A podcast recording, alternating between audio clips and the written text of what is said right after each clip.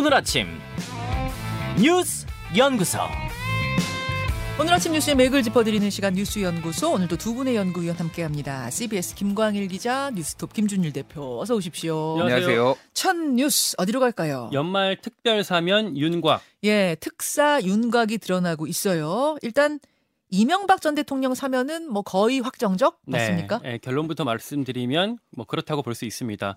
뭐 크리스마스 사면, 연말 사면, 신년 사 신년 사면 뭐 등등 다양한 이름으로 보도가 나오고 있는데 예. 보도에서 관측되고 있는 내용이랑 저희가 취재한 거랑 비슷하거든요. 네. 일단 MB는 사면하는 거 맞대요. 음. 어, 지금 집에 나와 있잖아요. 그렇죠, 근데 그렇죠. 건강상의 이유로 뭐 형 집행정지가 인용이 된 건데 이게 이달 28일이면 만료여서 연장 심사가 따로 필요하거든요. 예, 근데 그 직전에 사면을 하면 굳이 연장을 안 해도 되잖아요. 그렇죠. 그리고 그럼 이제 법원을 안 가도 되고 음. 때문에 그 시점에 맞춰서 전날인 27일 국무회의에서 사면을 의결할 가능성이 높은 상황입니다. 예, 예. 근데 27일 국무회의가 국무총리 주재로 준비가 되고 있다는 점이 사면의 근거를 더한다 이렇게 보도가 되고 있더라고요. 국무총리 주제라는 게 왜 근거가 돼요? 이것만 들어서 무슨 말인지 좀 모르 어- 어려울 수 있는데 네. 사면의 경우에는 대통령이 직접 하기에는 부담이 있거든요. 어. 그러니까 특히 그 본인이 잡아넣었잖아요. 아, 아, 아, 아 옛날에 그렇죠, MB를. 그렇죠. 어, 그래서 전면에 서기에 좀 곤란할 수 있는데 총리가 주재한다고 하니까 가능성이 높아졌다 이렇게 말을 하고 있는 겁니다. 그래서 네.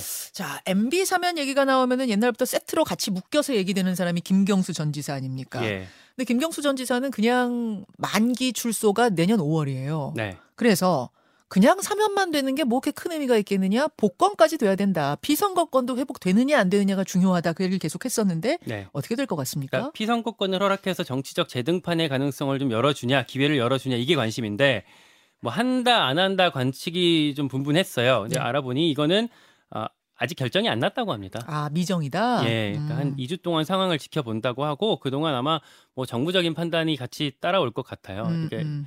이 김경수 전 지사 복권까지 하게 되면 야권을 한번 흔들게 될 텐데 그게 어, 정권 입장에서 도움이 될지 안 될지 요걸 아마 따져볼 것 같습니다. 이제 복권을 해서 시켜줘서 그것이 이제 어- 뭐 야권을 흔드는 전략적인 게 있다면 정무적인 음. 게 있다면 그게 지금이 낫겠느냐 아니면 선거 직전이 낫겠느냐 또 이런 그렇죠. 이야기도 지금 같이 나오고 있고요. 김준일 대표. 일단 뭐 사면이라는 게 항상 그렇듯이 여론을 한번 띄워보고 네. 반응 보고 그렇죠. 이렇게 뭐 하는 유동적인 뭐 상황이잖아요. 음. 그래서 지금 이제 관건은 진짜 김경수 복권이 돼 버렸습니다. 예, 예. 그래서 어제 민주당 경남도당에서 어, 어, 입장을 냈어요. 김경수 전 지사의 복권 없는 이명박 전 대통령 사면은 반대한다.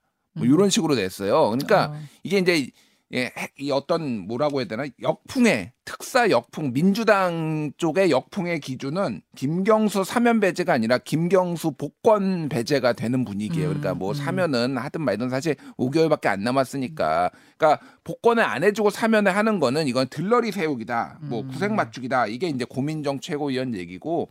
대체적으로 요거와 관련해서 말을 이제 뭐 방송에 나와서나 공개적으로 하는 분들은 대부분 사면, 복권 없는 사면은 큰 의미가 없다. 뭐 예를 들면 유인태 전 국회 사무총장 같은 경우에는 속 좁아 보인다. 음. 복권 안 하고 사면만 하면은. 그래서 윤 대통령이 화끈하게 해야 된다. 뭐 이런 얘기도 어제 나와서 했고 뭐 유승민 전 의원동 같은 경우에도 방송에 나와가지고 형평에 진짜 맞나 뭐 이런 거를 봤을 때 같이 해주는 게 좋다 이런 식으로 얘기를 했는데 윤- 뭐 대통령 고유 권한이고 윤석열 대통령의 스- 스탠스상 남들이 하라고 하면 더 안 하실 것 같아서 제가 보기에는 예 굉장히 고집 이런 말들이 도움이 안 될 것 같아요. 예, 이런 특히 뭐 유승민 의원 이런 분들이 얘기하면은 아마 절대 안 할 것 같습니다. 어쨌든 그래서 민주당에서는 속내가 좀 복잡해요. 뭐냐면은 이게 오히려 민주당 분열을 지금 일으키려는 거 아니냐. 이를테면은 비명계에서는 그러니까 소위 말하는 친문에서는 적극적으로 반기고 이거 이거 해야 된다, 복권해야 된다. 그런데 오히려 뭐 친명계에서는 딱히 이거 이거에 대해서 가타부타 말이? 없거든요. 예. 왜냐하면은 이제 이재명 대표 체제를 흔들 수가 있으니까 음, 뭐 음. 이래서 오히려 조금 뭐 조- 좀 언짢아하는 분위기 뭐 요런 지금 분위기인 것 같습니다. 네. 하여튼 성탄절 특사의 쟁- 최대 쟁점은 김경수 복권이 됐다. 요거 알려드리면서 다 만 한 가지 아 그건 있어요.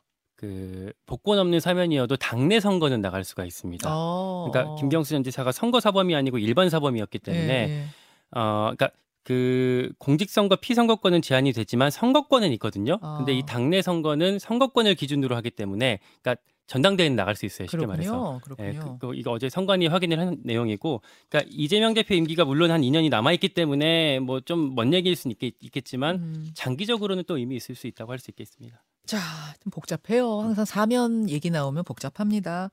이런 가운데 민주당 노웅래 의원 구속영장 이 얘기도 좀 전해야죠. 네, 청구가 됐습니다. 그러니까 사업가한테서 6천만 원 받았다라는 혐의인데 노웅래 의원 같은 경우는 이제 정치 탄압이다라고 이제 부인을 하고 있죠. 근데 관전 포인트는 불체포 특권이 되겠어요. 현직 의원이니까요. 네, 영장 심사하려면 그 전에 국회에서 체포 동의안이 먼저 가결이 돼야 되는데 예. 아마 모레 본회의, 그러니까 15일 본회의에 예산안이 올라간다고 하잖아요. 네. 이때 어, 본회의 보고가 되고 다음 날인 금요일에 표결이 이뤄질 것 같거든요. 음흠. 민주당이 지금은 정치 탄압이라는 노웅래 의원의 입장에 같이 좀 뭐 방어하고 어, 이제 그 스탠스를 같이 가고 있는데 이대로 유지를 할지 아니면 이 국민 정서상 사실 어, 불체포 특권에 대한 또 부, 부정적인 시선이 있어서 음. 이렇게 따라갈지 요걸 좀 지켜봐야 될 것 같습니다. 그렇죠. 지금 민주당에서는 지금 불체포 특권 뭐 체포 동의안 이런 거 굉장히 민감하잖아요. 예. 그런 상황이기 때문에 더더욱 주목되는 금요일.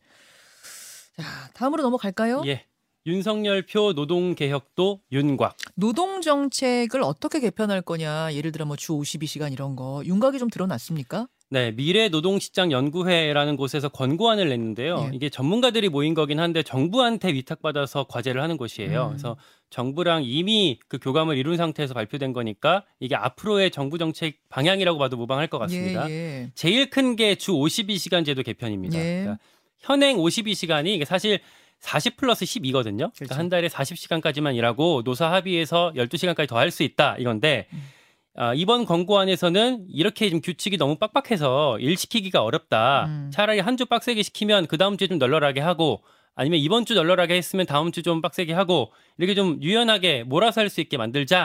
그리고 뭐 주도 아니고 몇 달 단위로 해가지고 세 달 일하고 세 달 쉰다든지 이렇게 좀 유연하게 하자 이런 게 논의되는 것 같던데요. 맞아요. 구체적으로 네. 그 초과 시간 관리 단위를 주 단위에서 월이나 분기, 반기 아니면 연 단위로 바꾸자 이렇게 제안을 한 겁니다. 예, 예. 그러니까 만약에 너무 특정한 시기에 근데 어, 몰아서 일을 시키게 되면 너무 많이 하면은 사람이 죽을 수 있잖아요. 음. 그러니까 이거를 11시간 연속 휴식이라는 거를 만들어서 건강권 보호 장치를 둔 거예요. 음. 그래서 일주일에 최고 어, 69시간, 69시간까지만 아. 근무할 수 있게 하자 이렇게 제시를 했습니다. 예, 뭐 사망하는 것까지는 너무 극단적인 네. 케이스긴 하지만 어쨌든 주당 일할 수 있는 시간 69시간 정도까지 제한하고 대신 월 단위로 좀 크게 크게 묶어서 유연하게 해보자. 과로를 너무 심하게 네, 하지 않을 수 네. 있도록 막게 하자, 막자는 거죠. 자, 요렇게 돌아가고 있군요. 그럼 뭐 정년 연장에 대해서 좀 논의가 되고 있는 것 같고. 예, 정년 연장에 대해서 근데 구체적으로 나왔다기보다는 네. 노동 시간 유연화가 되고 그리고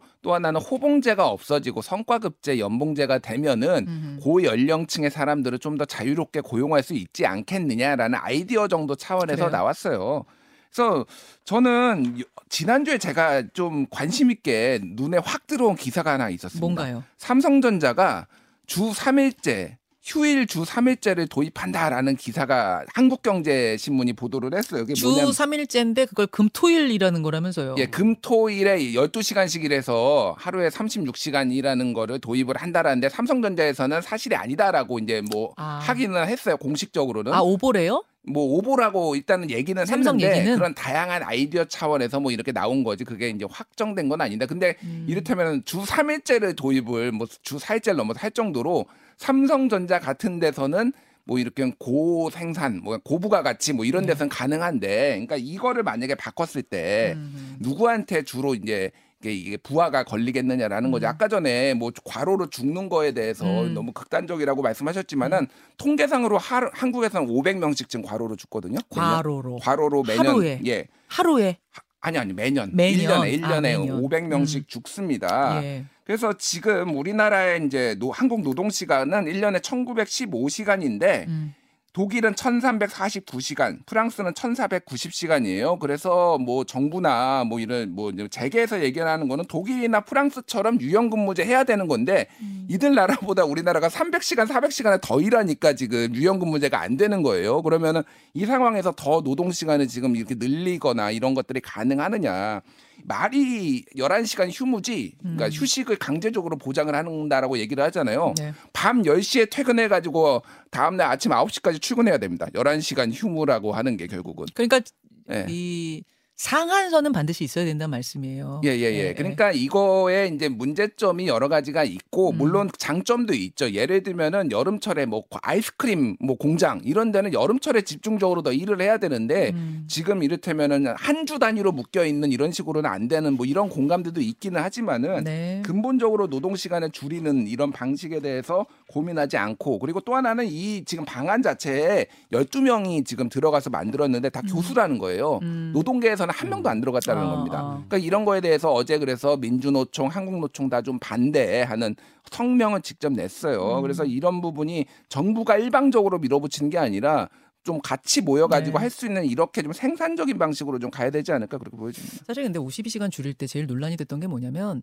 아, 시간이 줄면서 임금이 유지가 돼야 되는데 음. 사실은 시간 줄면서 임금이 같이 깎여버리는 구조기 때문에 아 저는 차라리 야근 더 할래요. 야근 수당 없애면 제 임금 엄청 줄어들어 이런 노동자들의 하소연도 굉장히 많았거든요. 그래서 이런 것 저런 것을 다 반영해서 이번 기회에 보완할 걸 보완하고 좀 장기적으로 지속할 수 있는 이런 구조가 나왔으면 좋겠다. 그러니까 그런 걸 노동자들이랑도 충분히 상의를 해줬으면 좋았을 텐데 그래서 별도의 간담회를 하겠다라고 약속을 했었거든요. 예. 근데 지금까지 그 간담회는 이루어지지 않았다고 합니다. 예. 저희가요, 요쪽은 한번 인터뷰로도 준비를 해볼게요. 요 연구하고 계시는 분들하고 인터뷰로 조금 더 깊이 있게 얘기를 해볼 수 있었으면 좋겠습니다.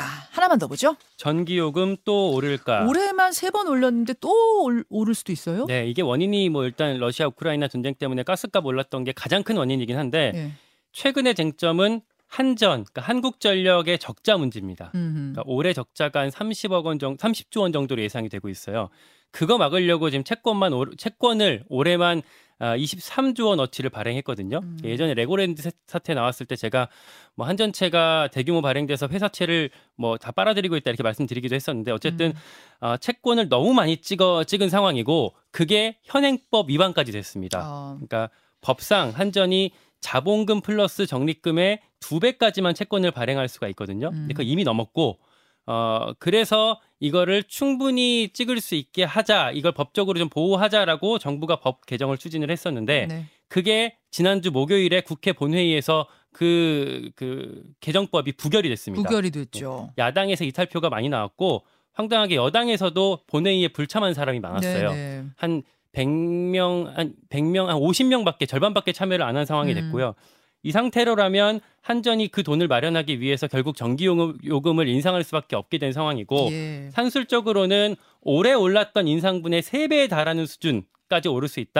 있다라는 상황 그 얘기들이 나오고 다만 국회가 이번 임시국회에서 어, 다시 개정안을 처리한다라고 해서 지켜봐야 음흠. 될것 같습니다. 그래요. 김준일 예. 대표 주목해볼 부분은요.